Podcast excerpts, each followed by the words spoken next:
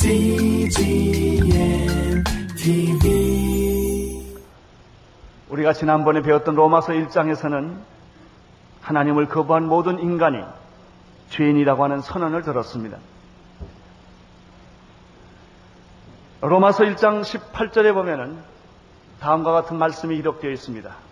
하나님의 진노가 불의로 진리를 막는 모든 사람들의 경건치 않음과 불의에 대하여 나타났다고 선언합니다.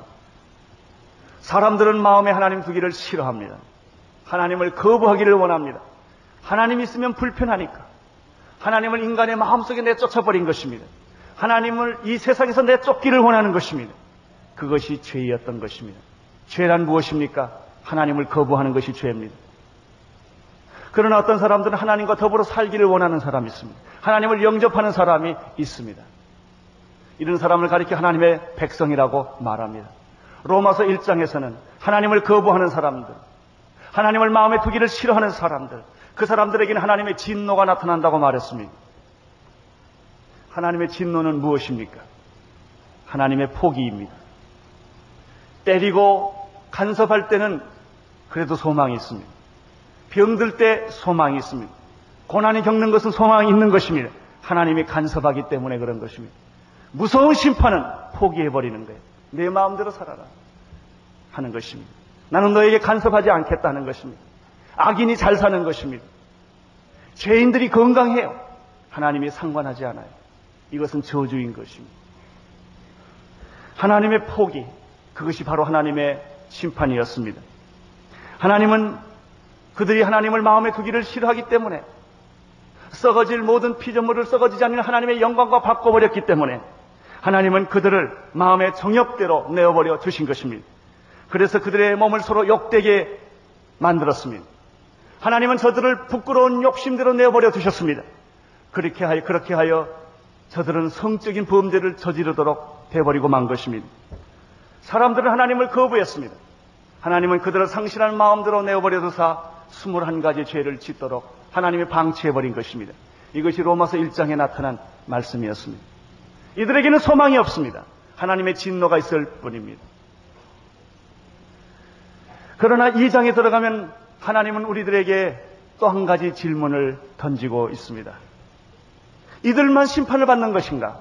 하나님을 거부하고 썩어질 피조물과 썩어지지 않는 하나님의 영광과 바꿔버린 이 사람들, 하나님을 거부한 사람들, 하나님을 마음에 두기를 싫어하는 이 사람들에게만 하나님의 심판이 있는 것일까?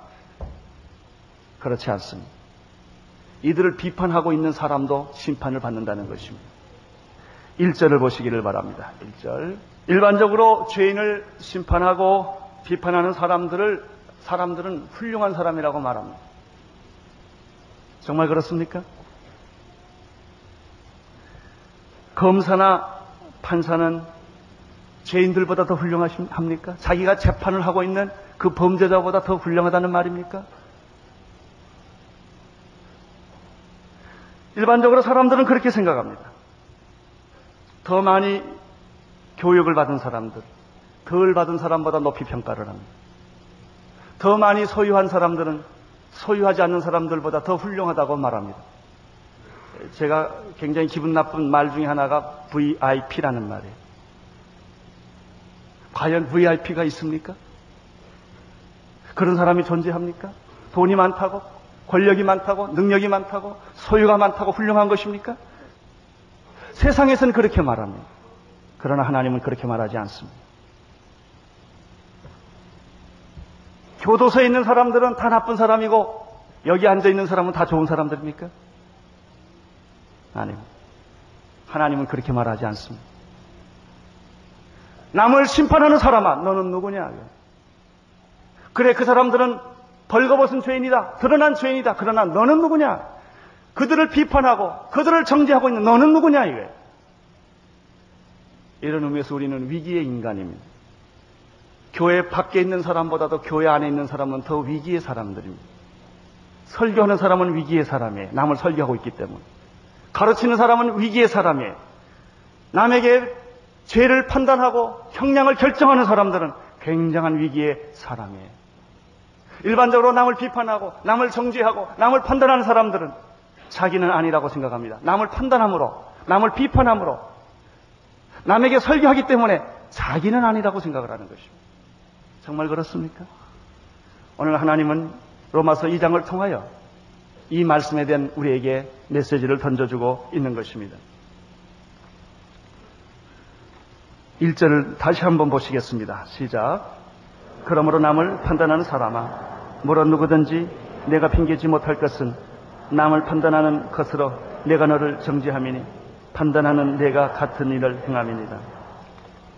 이 1절에서 보면은 남을 심판하고 남을 정죄하고 다른 사람에게 설교하고 다른 사람에게 충고하고 다른 사람의 죄를 지적하는 사람이 가지고 있는 두 가지 실수에 대해서 1절에서 얘기를 합니다. 첫째는 1절에 보면 남을 판단하는 사람아 이렇게 되어 있어요.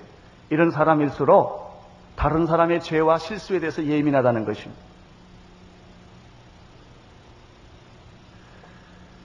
왜 이렇게 다른 사람의 실수와 죄에 대해서 예민할까요? 자신이 착하다고 생각하기 때문에 그런 것입니다. 자신이 남보다 의롭다고 생각하기 때문에 그런 것입니다. 그는 계속해서 다른 사람의 약점을 파고들며 비판하며 정지하는 것을 보게 됩니다. 이런 사람일수록 우월감이 많습니다. 이런 사람일수록 다른 사람에게 용서를 하지 않습니다. 이런 사람일수록 교만할 확률이 많은 사람들입니다. 그렇습니다. 남의 죄에 대해서 민감한 사람, 남의 실수에 대해서 민감한 사람, 그 사람은 더 큰 위기의 인간입니다. 그 사람은 더 위선자가 될 확률이 많은 사람이에요. 그 사람은 더 많은 사기꾼이 될 확률이 많은 사람들입니다. 1절을 다시 보십시오. 남을 판단하는 사람아, 물론 누구든지 내가 핑계치 못할 것은 남을 판단하는 것으로 내가 너를 정죄함이니 판단하는 내가 같은 일을 행함이니라. 두 번째 여기서 무엇을 발견할 수 있습니까? 자기 자신이 허물과 약점과 실수가 있음에도 불구하고 이 사람은 자기의 약점과 허물과 실수를 보지 않으려고 애쓰고 있다는 점이에요. 이런 사람은 남의, 남의, 남의 위치에, 높은 위치에서 있는 사람들, 상류사회에 있는 사람들, 지식이 많은 사람들, 이런 사람들은 무식한 사람은 죄를 무식하게 짓지만 이런 사람들은 죄를 세련되게 지어요. 지적으로 죄를 짓습니다. 그 차이밖에 없어요. 다른 차이는 아무도 없는 거예요. 이 사람은 겉으로 드러나게 죄를 짓는 사람이고 한 사람은 조, 죄를 안으로 짓는 것뿐이에요. 다른 사람 보지 않게 자신도 모르게 죄를 짓는 것 뿐이에요. 하나님은 첫 번째 사람에게서도 하나님의 진노가 임한다고 말했지만 둘 번째 사람에게도 똑같이 하나님의 진노는 똑같이 임한다고 이야기를 하고 있는 것입니다.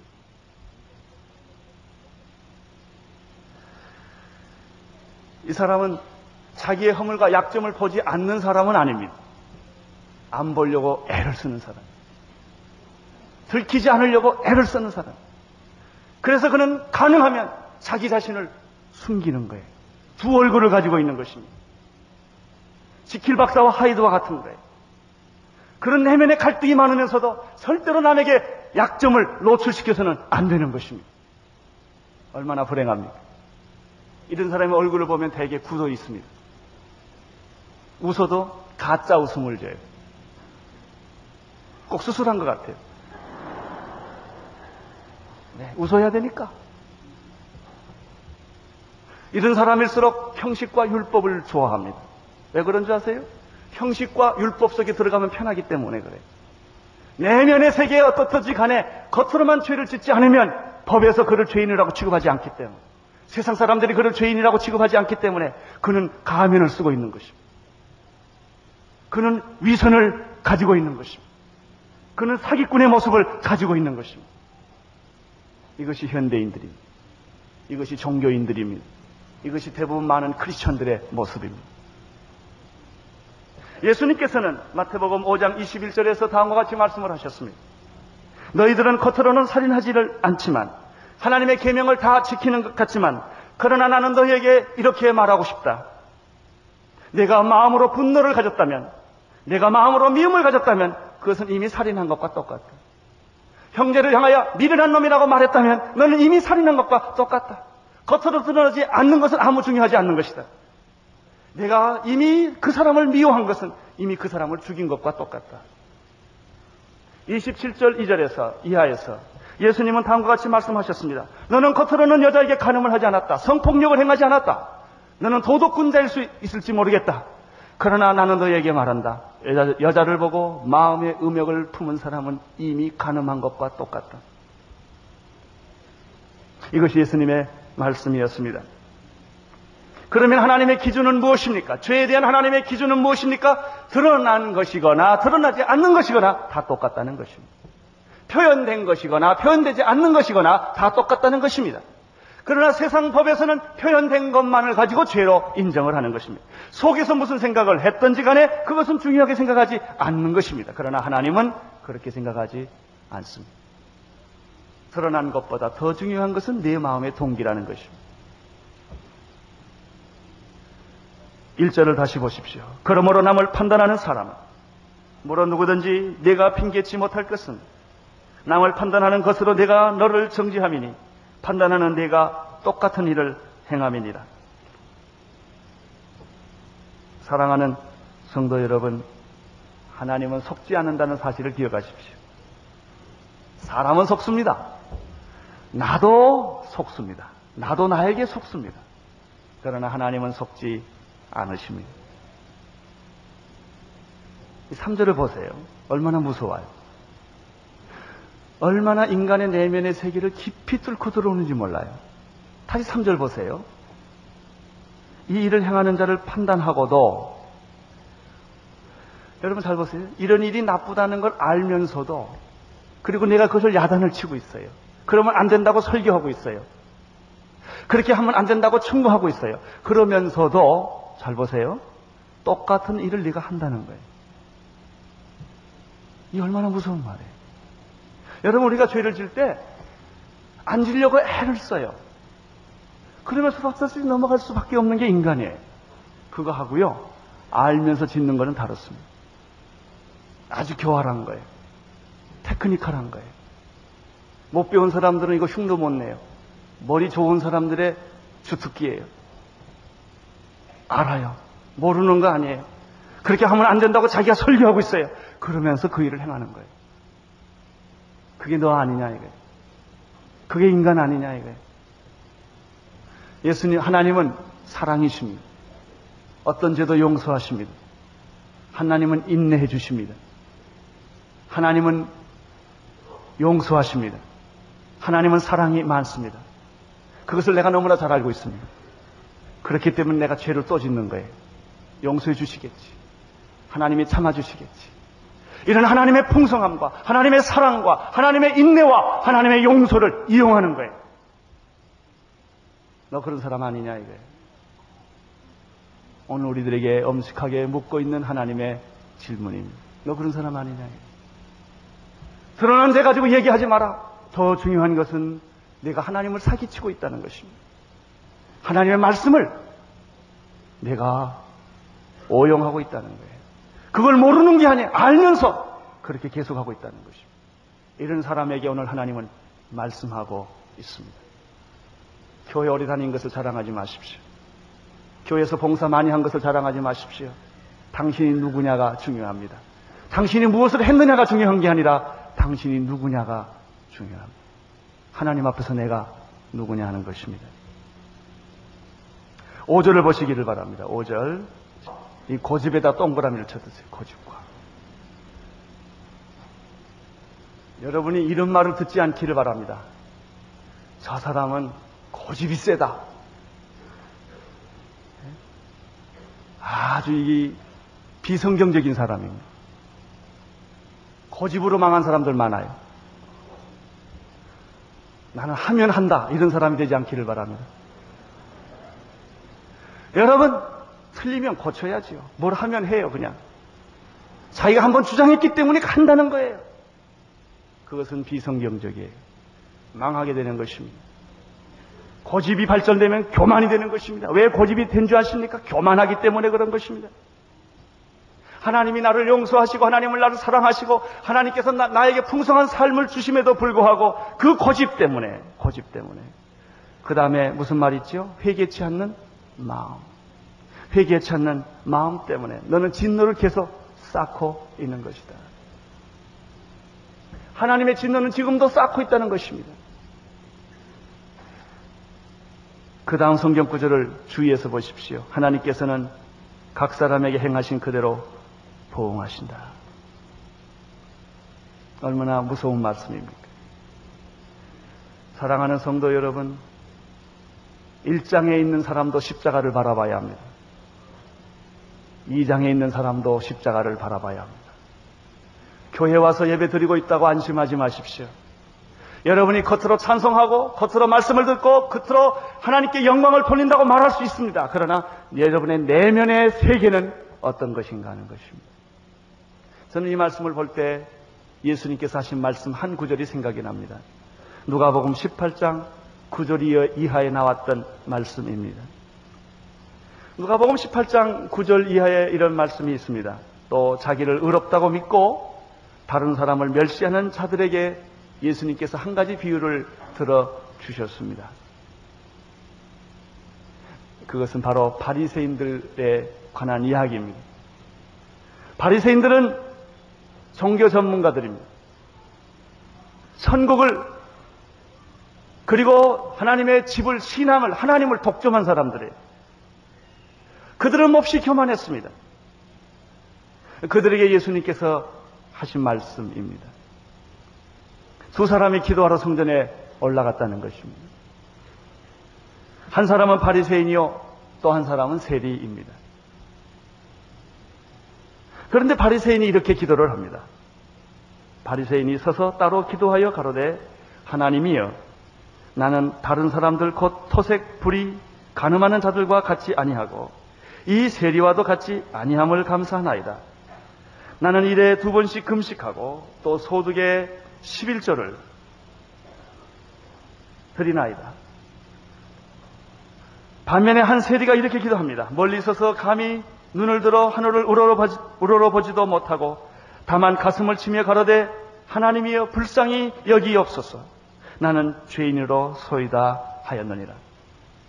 여기서 우리는 재미있는 두 가지 비유를 보게 됩니다. 첫째는 바리새인의 기도를 잠깐 더 생각해 볼 필요가 있습니다. 그는 어떻게 기도한 줄 아세요? 서서 따로 기도했다고 말했어요. 여러분, 나는 저 사람들과 함께 기도하는 것이 자존심이 상해. 나는 따로 기도해야 된다는 거예요. 어떤 사람은 항상 특별 대우를 받아야 속이 시원한 사람들이 있어요. 같이 대접받으면 자존심이 상합니다. 바리새인이 그랬습니다. 그는 기도해도 자기 기도방이 따로 있어야 돼요. 예배를 봐도 모든 대중과 같이 예배 드릴 수가 없어요. 따로 특별석을 만들어야 돼요. 음악회 가게 되면 특별석이 있듯이. 이런 생각을 그가 했습니다. 더 재미있는 게 있습니다. 그가 그의 기도의 내용을 보십시오. 하나님께 영광을 올려 돌립니다. 하나님 감사합니다. 이런 기도는 하나도 없어요. 하나님, 나는 저런 사람하고 다른 사람입니다. 나는 여기에 있는 토색, 불이 가늠한 자들과 같지 않습니다. 하나님 나를 기억하십시오. 내가 저 사람들하고 다르다고 하는 사실을 하나님 꼭 좀 기억하시기를 바랍니다. 그는 이렇게 기도했습니다. 한 가지 더 기도를 했습니다. 나는 세리와도 같지 않습니다. 나는 일주일에 두 번씩 금식을 합니다. 나는 소득의 11절을 바치는 사람입니다. 이것이 그의 기도의 전부예요. 이 기도의 중심에는 누가 있습니까? 내가 있어. 하나님은 없어요. 회개도 없어요. 내가 잘한 것, 나의 똑똑함만이 그 기도 속에 전부 들어 있습니다. 반면에 세리의 기도는 어떻습니까? 바리새인 기도와 너무 다른 거예요. 그는 감히 눈을 들지도 못했습니다. 부끄러워서 성전 옆에 가지도 못했다고 말했습니다. 가슴을 치고 있는 거예요. 그가 하는 말은 무엇입니까? 하나님, 나를 불쌍히 여겨 주옵소서. 나는 죄인입니다. 이렇게 기도했습니다. 누가 의인입니까? 누가 의로운 기도를 했습니까? 예수님이 이런 질문을 우리들에게 한 것입니다. 여러분 교회 오래 다녔다고 자랑하지 마십시오. 성경 공부 많이 한다고 자랑하지 마십시오. 봉사 많이 한다고 자랑하지 마십시오. 주님의 일을 많이 한다고 자랑하지 마십시오. 그것이 여러분의 의가 되지 않습니다. 주일날 교회 꼬박꼬박 오는 것을 자랑하지 마십시오. 그것이 여러분의 의가 되는 것이 아닙니다. 문제는 여러분의 마음속에 무엇이 있느냐가 거예요. 무엇을 생각하느냐는 것이죠. 정말 하나님을 경배하고 찬양하고 있는가 하는 것입니다. 오늘 이것을 로마서 2장에서는 우리에게 질문하고 있습니다. 우리가 여기서 배울 결론이 있습니다. 불의로 하나님의 진노를 막는 모든 사람도 예수님께로 나아가야 합니다. 예수를 믿고 교회를 다니고 구원받았다고 외치는 사람도 예수님의 십자가 앞에 다시 나아가야 합니다. 우리가 주장할 의의는 아무것도 없습니다. 그리스도 외에는 그리스도 십자가 외에는 그리스도 십자가에서 흘리신 보혈 외에는 우리는 주장할 것이 아무것도 없는 사람들입니다. 우리는 모두가 죄인입니다. 선한 죄인도 있고 악한 죄인이 있을 뿐이에요. 하나님을 믿는 죄인도 있고 하나님을 믿지 않는 죄인도 있을 뿐이에요. 우리는 모두 죄인입니다. 우리가 주장할 것은 아무것도 없습니다. 주여 나를 불쌍히 여겨 주시옵소서. 나는 죄인입니다. 주여 나를 불쌍히 여겨 주시옵소서. 나는 죄인입니다. 그때 하나님께서 그에게 찾아오셔서 용서하시고 기름 부어 주시고 새 사람을 만들어 주시고 새 능력으로 옷 입혀 주시는 것입니다. 기도하겠습니다. 하나님 아버지, 남보다 선하다고 생각하는 사람, 남보다 하나님을 더 잘, 잘, 잘 믿고 있다고 생각하는 사람들이 우리가 아닌지 모르겠습니다. 주여 저희들을 불쌍히 여겨 주옵소서. 우리의 마음속에는 탐욕이 있습니다. 이기심이 있습니다. 음란한 것이 있습니다. 욕심이 있습니다. 그러나 이것들을 우리는 밖으로 내쏟지를 않습니다. 그래서 사람들이 우리를 예수 잘 믿고 착한 사람이라고 생각을 합니다. 그러나 우리는 죄인입니다. 더러운 죄인입니다. 주여 우리를 불쌍히 여겨 주시옵소서. 주여 십자가 앞에 나아갑니다. 어린 양 앞에 나아갑니다. 오늘 우리를 궁일히 여겨 주셔서 당신의 거룩한 피로 새롭게 씻어 주시옵소서. 예수님 이름으로 기도드리옵나이다. 아멘. 온 세상을 위한 복음의 통로 CGM TV